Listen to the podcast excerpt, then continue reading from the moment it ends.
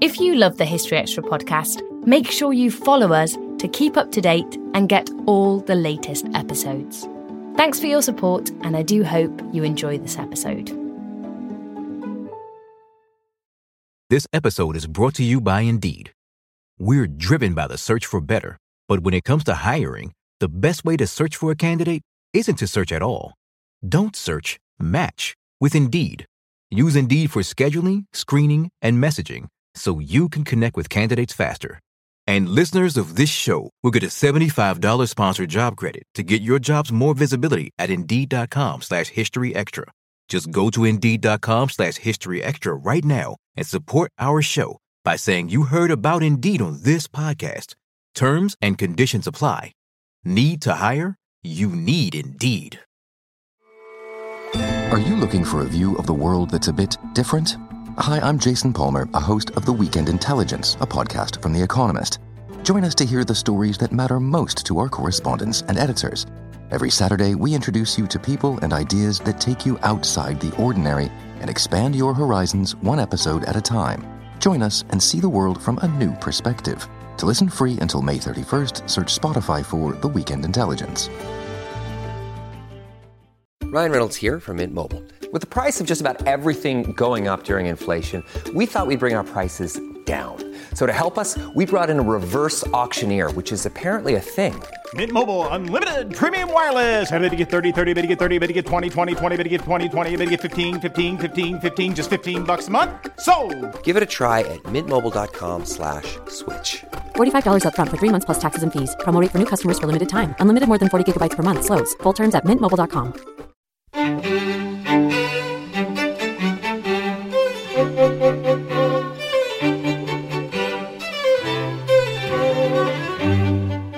Hello, and welcome to the History Extra podcast from BBC History Magazine, Britain's best selling history magazine.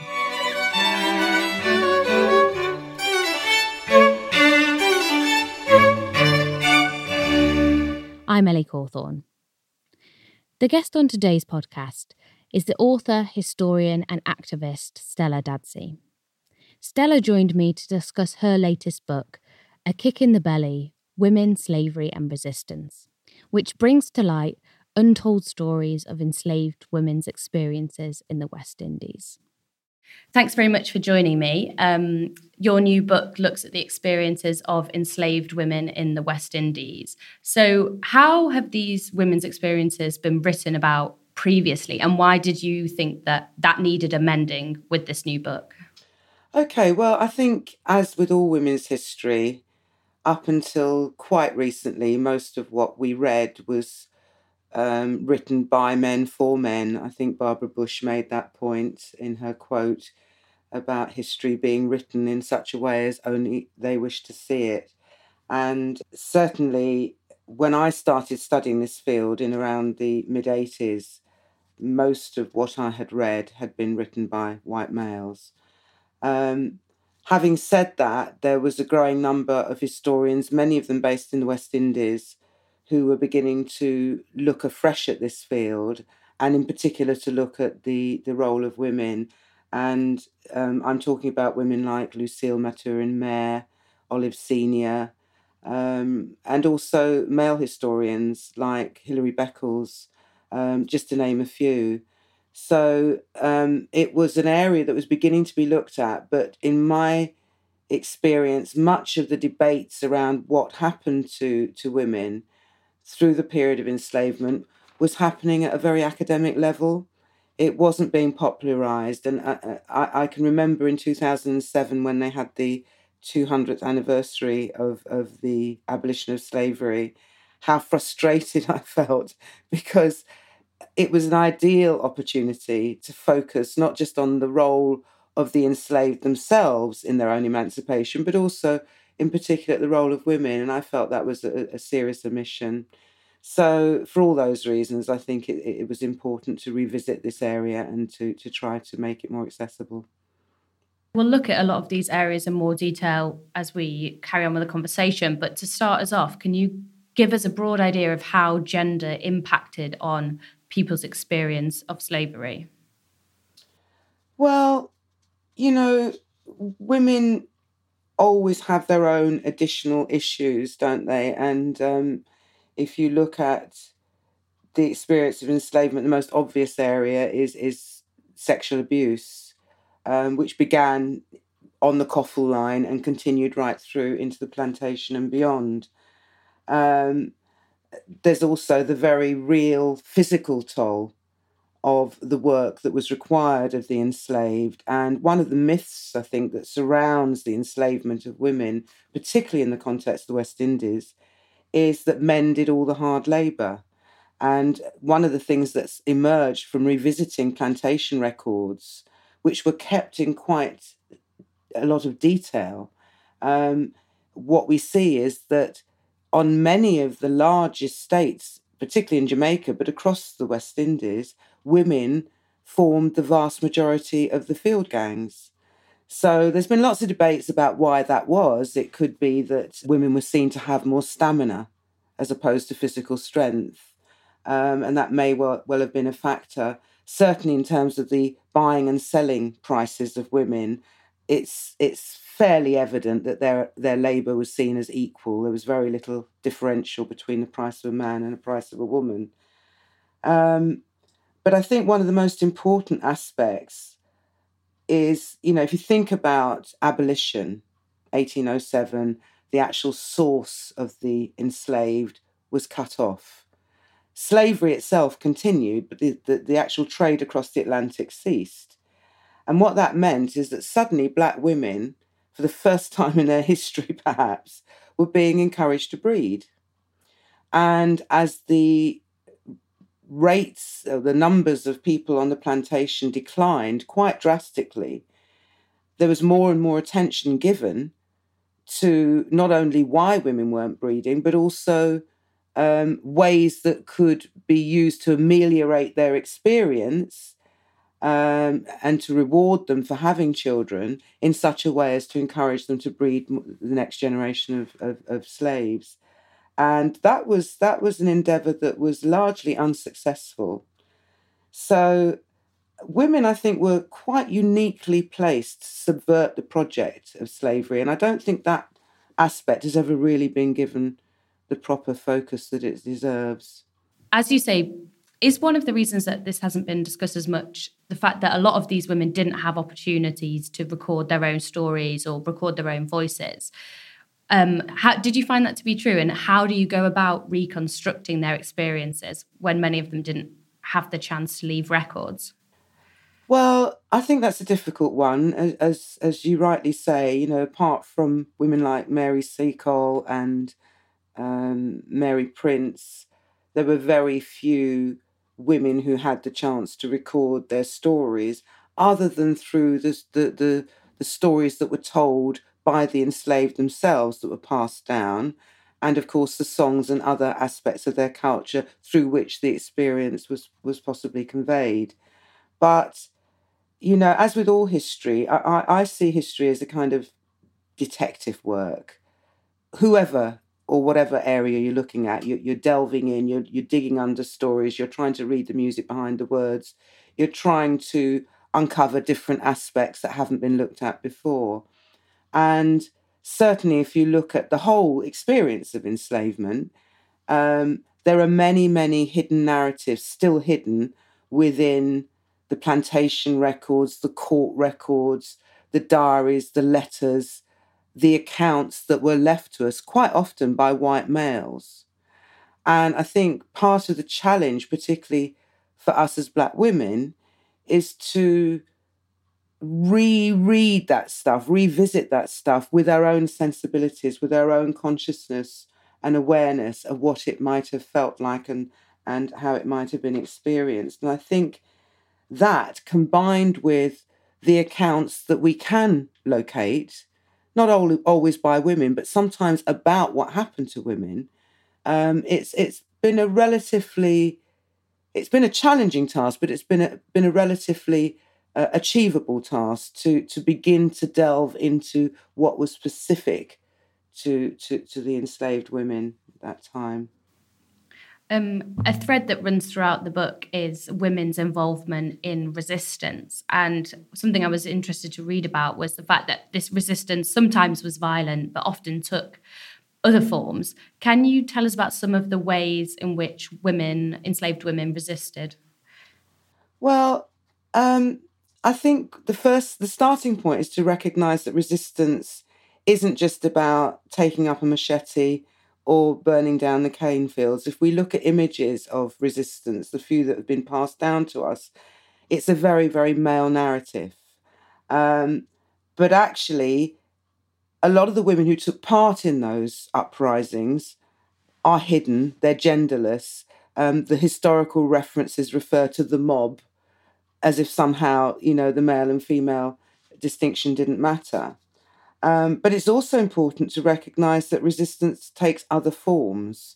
And a lot of the resistance that is evidence in the records takes the form of very small, subversive acts, some of which are quite humorous.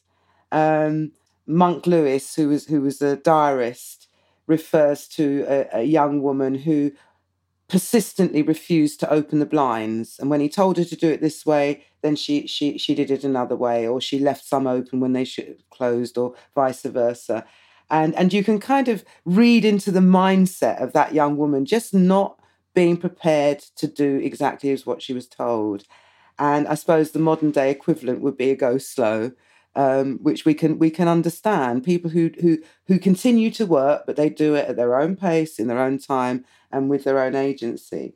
So lots of lots of examples of that that come across, um, particularly in the punishment records, actually, because you see women being persistently whipped and put in the stocks for quite relatively small acts, talking back, um, refusing to work as as hard as they should, those kinds of things. Um, you also get a sense of the role women played from some of the language used by the men who who who recorded it. For example, there's a reference. Uh, I think it was a Trinidadian governor.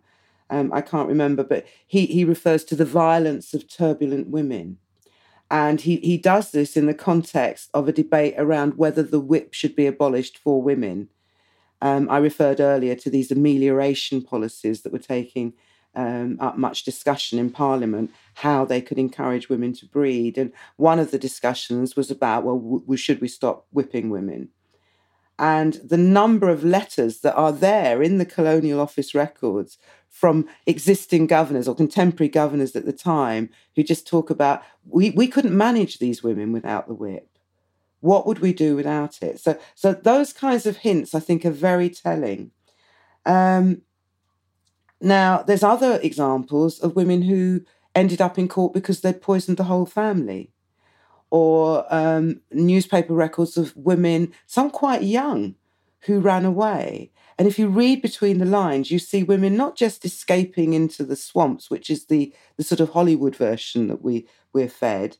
Um, you see examples of uh, women who are referred to as speaking several languages or as having forged their own papers, or even um, one one slave owner um, trying to encourage slave, uh, sea captains not to allow this particular runaway on board, suggesting that women were even prepared to stow away on ship to get away from the plantation. So, as I said, it's about reading behind the official version and reading it with a new lens. And the story of resistance is a holistic one and it comes from a place and it comes from experiences on the Coffle line.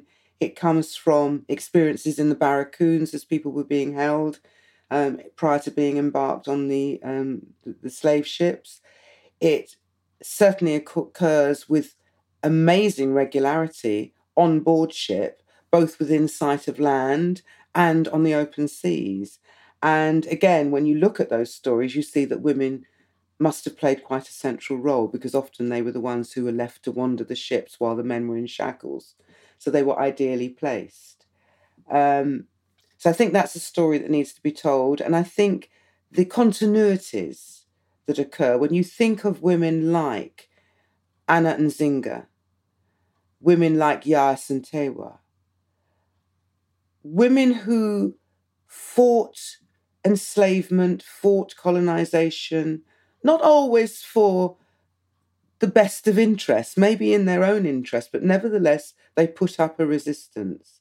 If you look at those women, you look at the roles they played, you begin to see some of the continuities as you trace their descendants and their sisters and their aunties and their mothers across the Atlantic into the plantations of the British West Indies. And I think all of those examples are examples of resistance. Now, one of the most important aspects of resistance that, again, I think has been underplayed is the sheer desire to stay alive, the sheer ability to retain your humanity in a context of such brutality. And we only have to look at the cultural continuities that exist to this day in Caribbean communities and um, in in communities of enslaved people who returned to Africa to see how women must have played a central role in things like um, doing our hair, preparing food, um, naming and birthing rituals, um, songs, dances, all those things which are about a people who were brutalized yet refused to be robbed of their humanity. You spoke there about um, the the desire to stay alive as a form of resistance. What were some of the the survival strategies, as it were, that women in particular employed um, living on plantations? Well, I've talked about the sort of subversive acts, and I think it's it's easy, isn't it, to sort of envisage the period of slavery as one long period of toiling in the fields. Of course, what you're looking at is actually an agro industrial um, endeavor, six months of which were in, spent in quite industrialized um, contexts. Like the mill houses were, um, you know, tightly run operations that required a huge workforce and, and very long hours and, and uh, debilitating conditions. So I think that's the context. And of course, if you look at women and women's roles under slavery, what you see um, is that women had, in effect, two choices. They could either work in the in the fields or they could labour in the house. Now that that became more nuanced and more diverse as enslavement became more entrenched. But to begin with, that was the choice. Now, if you look at women who worked in the house, again, there is almost a stereotype that's arisen quite often through the lens of African American historians who talk about women spending more time on their backs than in the fields and therefore having an easier time of it. Um, that kind of narrative is really discounted. You only have to listen to the words of Mary Prince, who was a domestic slave, to realize the extent to which women who worked in close proximity to their oppressors were actually in the front line for all kinds of punishment and brutality.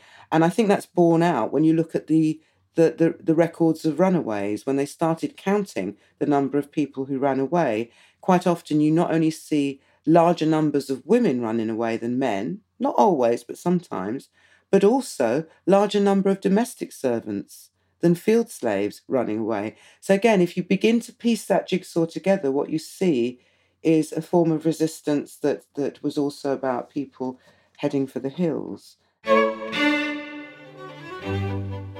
Still to come on the History Extra podcast. The surviving narrative has to be about what an ama- amazing feat it was for people to come through what must have been one of the most brutal episodes in human history and not only live to tell the tale, but live to tell the tale with laughter with song, with dance, with exuberance, and with creativity. We don't always realise just how much our negative thoughts and experiences stick with us and weigh us down. You may find your brain constantly running through a highlight reel of bad moments. That comment your friend made last week that hurt your feelings, that frustrating thing your mum does, or that silly thing you said in a meeting.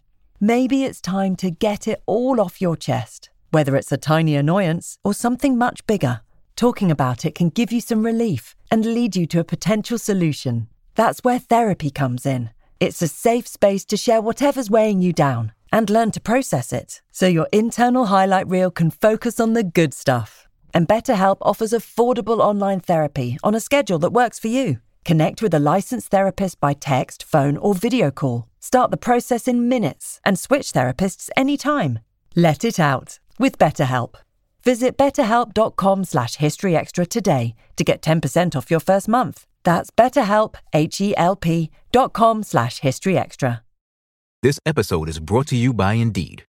We're driven by the search for better, but when it comes to hiring, the best way to search for a candidate isn't to search at all. Don't search, match with Indeed. Use Indeed for scheduling, screening, and messaging so you can connect with candidates faster. And listeners of this show will get a $75 sponsored job credit to get your jobs more visibility at Indeed.com slash History Extra. Just go to Indeed.com slash History Extra right now and support our show by saying you heard about Indeed on this podcast. Terms and conditions apply. Need to hire? You need Indeed. Ryan Reynolds here from Mint Mobile. With the price of just about everything going up during inflation, we thought we'd bring our prices down. So to help us, we brought in a reverse auctioneer, which is apparently a thing.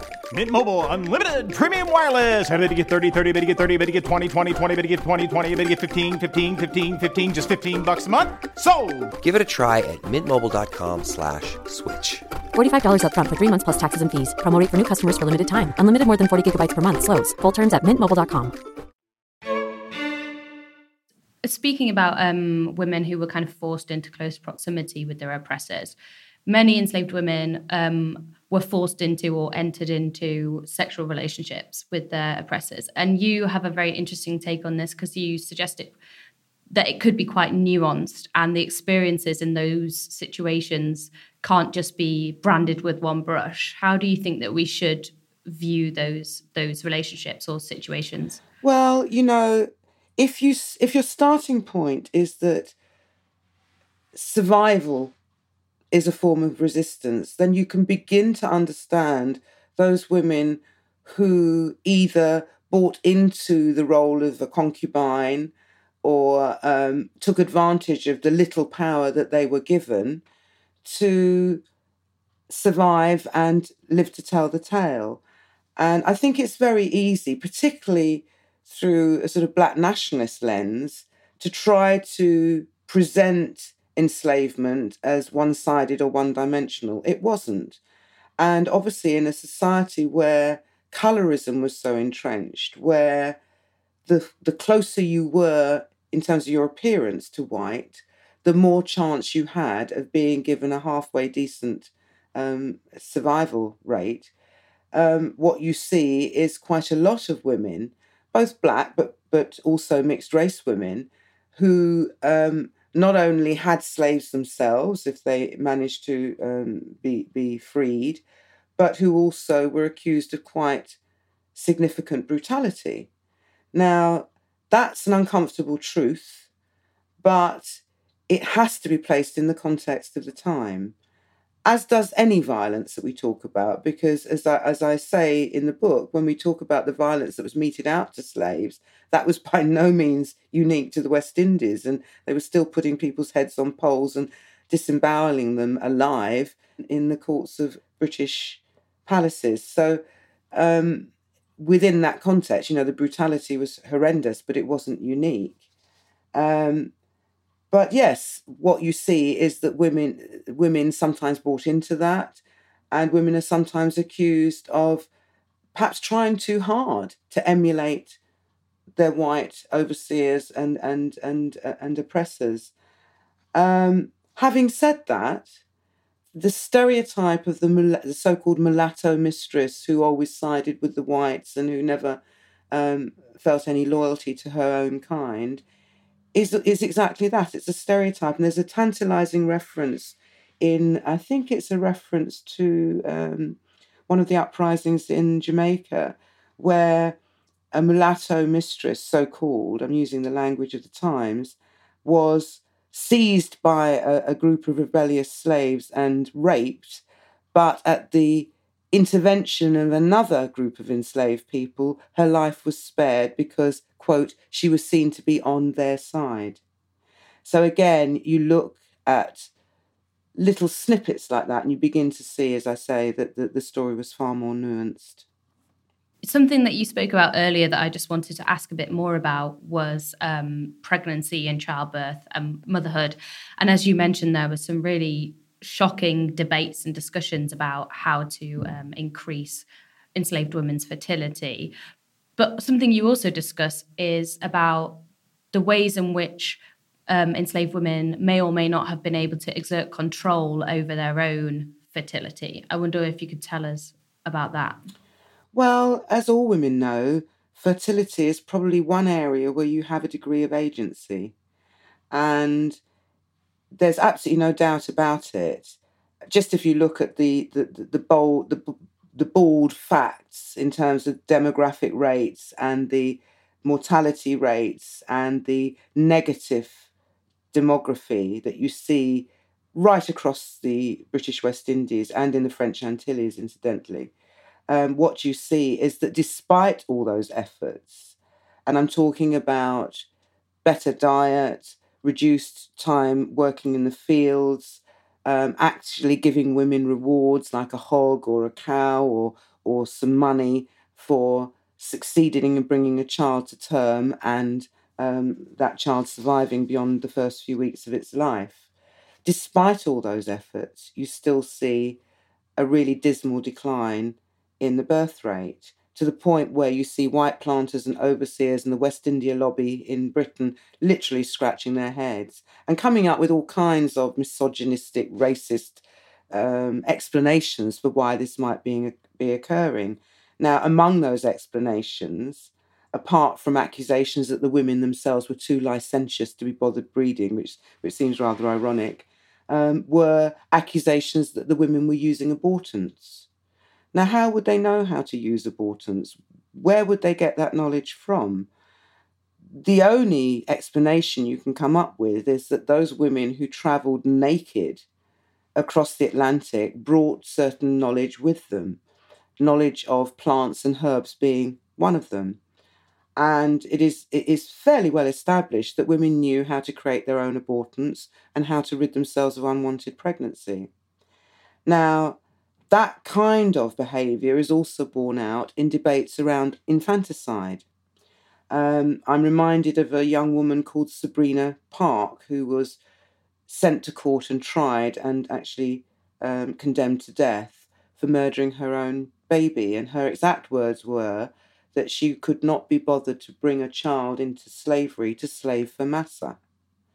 So that suggests that while it wasn't necessarily universally the case that women resisted giving birth, clearly that couldn't have been the case. And while we have to acknowledge that where women were able to hold on to their children, where their children weren't sold away, where they had an ongoing relationship with them, or indeed with children of other women who they'd adopted and taken under their wing, um, what you see, again, through the mouths of, of the slave owners themselves, is evidence of really fond and enduring ties between mothers and children. Uh, and incidentally, those mothers were prime actors in terms of handing down the culture and the beliefs and the, the mindsets um, that we're now talking about. Um, but it's also the case that women were prepared to end their children's lives rather than see them live through the horror that was um, slave, slavery in the West Indies. And I think among the most telling evidence that that was the case is what you see post emancipation. 1833 34 comes along, the Emancipation uh, a slavery bill is passed, and you see a mass exodus from the plantations. You see uh, landowners, plantation owners fleeing back to Britain. You see the lying in hospitals that were set up specifically to assist women to give birth being closed down. You see the Scottish and Irish doctors fleeing back to Scotland and Ireland. And yet suddenly the birth rate begins to rise at a steady and quite remarkable pace. And it almost suggests that um, women recognized that they had been given permission to give birth to the next generation.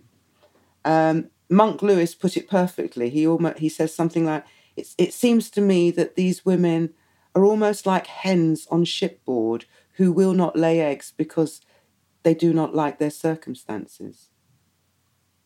Mm. The book is is full of um, really affecting quotes and stories like the like the ones you just have shared with us. What were some of the ones that particularly resonated with you? Maybe um, people's kind of personal stories. Well, um, I think the book's title is is worth worth um, mm-hmm, focusing yeah. on for a minute because um, I didn't just pluck that title out of the sky. It's actually taken from a quote by the same diarist, Monk Lewis, who was seen as a quite benign absentee landowner um, and slave owner, but he kept a diary on the two occasions when he went to Jamaica and visited his his his uh, properties, and he had plantations at either end of the island, and at some point he witnesses brutality meted out to women on both plantations, both of which involved women being kicked in the belly. One of those incidents resulted in the permanent injury to the woman herself, and the other resulted in the death of her child. And the, the quote that he, he makes is that it rather seems to him that black women are kicked in the belly from one end of Jamaica to the other. And he says he feels justified in making this observation because he's seen it with his own eyes. So, a kick in the belly, I think, is a very resonant way of beginning to address the whole experience of enslavement, both in terms of how it was received by women, but also in terms of the kick that they gave back. Um, in terms of other quotes, I think um, some of the quotes that were left to us by a man called John Stedman, who was a, a soldier um, fighting in Dutch Suriname, who happened to fall madly in love um, with an enslaved woman when he was on the island, and therefore had possibly a more humane and sympathetic view of, of the, the, the enslaved. But his, his stories of the brutality that he saw, and again, some of the stories behind that brutality, I think resonate very loudly. Um, because, as, as you rightly pointed out earlier, there were very few opportunities for the enslaved themselves to leave behind their own version of how it felt to be on the receiving end. And he talks about a young woman he encountered, for example, who was being literally flayed alive. She was given 200 lashes for refusing the licentious approaches of an overseer. And when she continued to refuse, he gave her 200 more. And he said, literally, he watched her being flayed alive. Um, those kinds of stories just bring home to you how appalling that experience must have been. But there are other stories which present a more hopeful note and, and other quotes, I think, some of which are contemporary quotes referring back to people like um, Nanny of the Maroons, who was a formidable fighter um, and who is remembered and revered even to this day for her refusal to give in to the attempts of Europeans to subdue the Maroons um, up in the Blue Mountains. Um, another quote that resonated with me was left to us by Edward Long, who was a, a governor in the early years in Jamaica and who, who again kept quite a detailed record of his experience.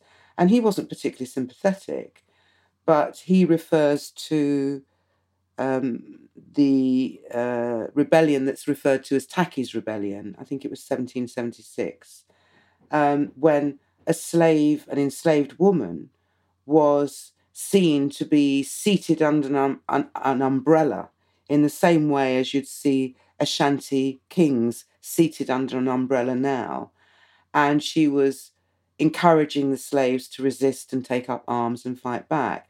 Now, what's interesting about her is that although we see her through his eyes as perhaps a figurehead, um, he then further on refers to the fact that she was captured she was deported and she persuaded the, the captain of the ship to put her down on another side of the island.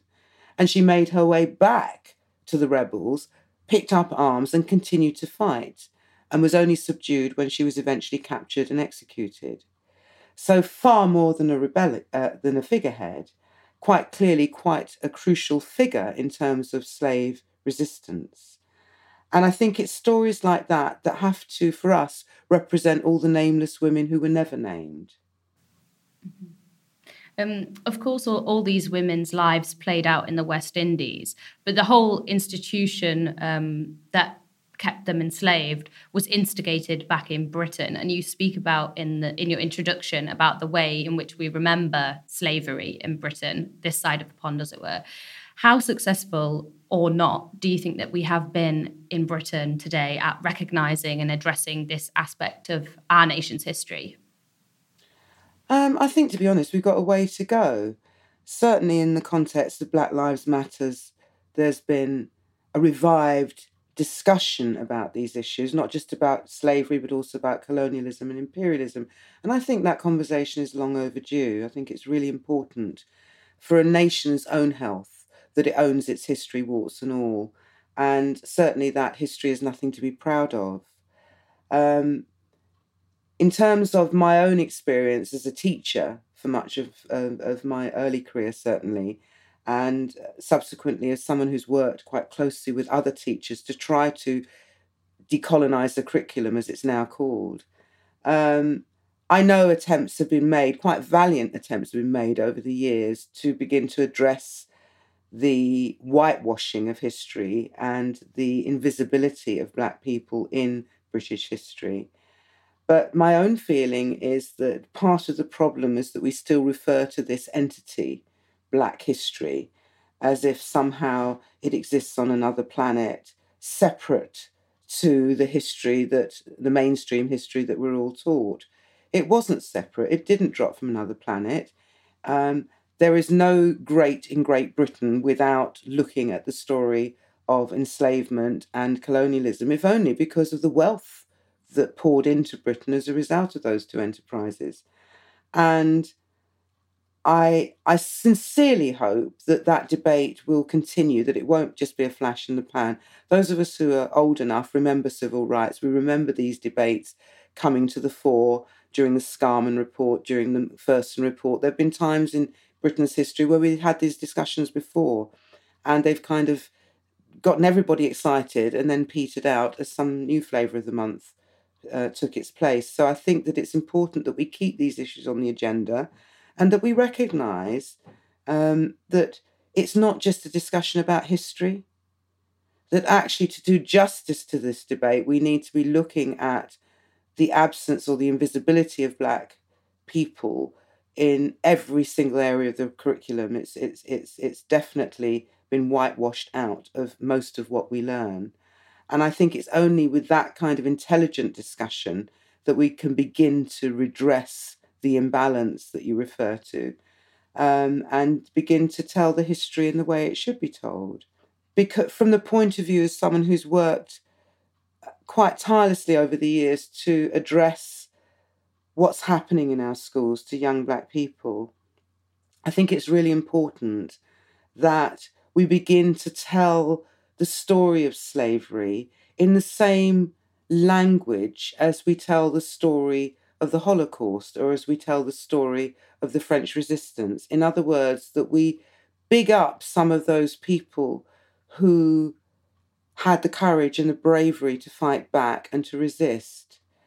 Why? Because we still hear stories of African Caribbean children feeling offended when the issue is raised in the classroom, not wanting to own that history. And I feel that that suggests a real lack of understanding of how proud they should be of that history and how proud they should be of surviving that history. Now, I don't want to paint a, a, a rosy picture. There were aspects of that history that weren't at all palatable. Um, and for both the enslaved and their descendants and the enslavers and their descendants, we need to acknowledge the fact that it wasn't all rosy that some people did things that we're not proud of. But I think the surviving narrative has to be about what an ama- amazing feat it was for people to come through what must have been one of the most brutal episodes in human history, and not only live to tell the tale, but live to tell the tale with laughter, with song, with dance, with exuberance, and with creativity. That was Stella Dadzie. Her book, A Kick in the Belly Women, Slavery and Resistance, is out now, published by Verso. If you enjoyed this episode, then please do leave us a rating or review wherever you get your podcasts. Thanks for listening. This episode was produced by Ben Hewitt and Jack Bateman. Join us tomorrow for an episode on medieval travel.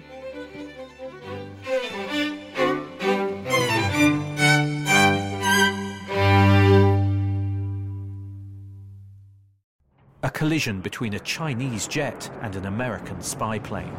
He came and rammed into our left wing. With relations increasingly strained, what are the chances of things spinning out of control? The Western world was asleep. I'm Gordon Corera. I'll be exploring the friction in this most important of relationships and asking Has the West taken its eye off the ball? You cannot ignore China. From BBC Radio 4, this is Shadow War China and the West. Listen wherever you get your podcasts.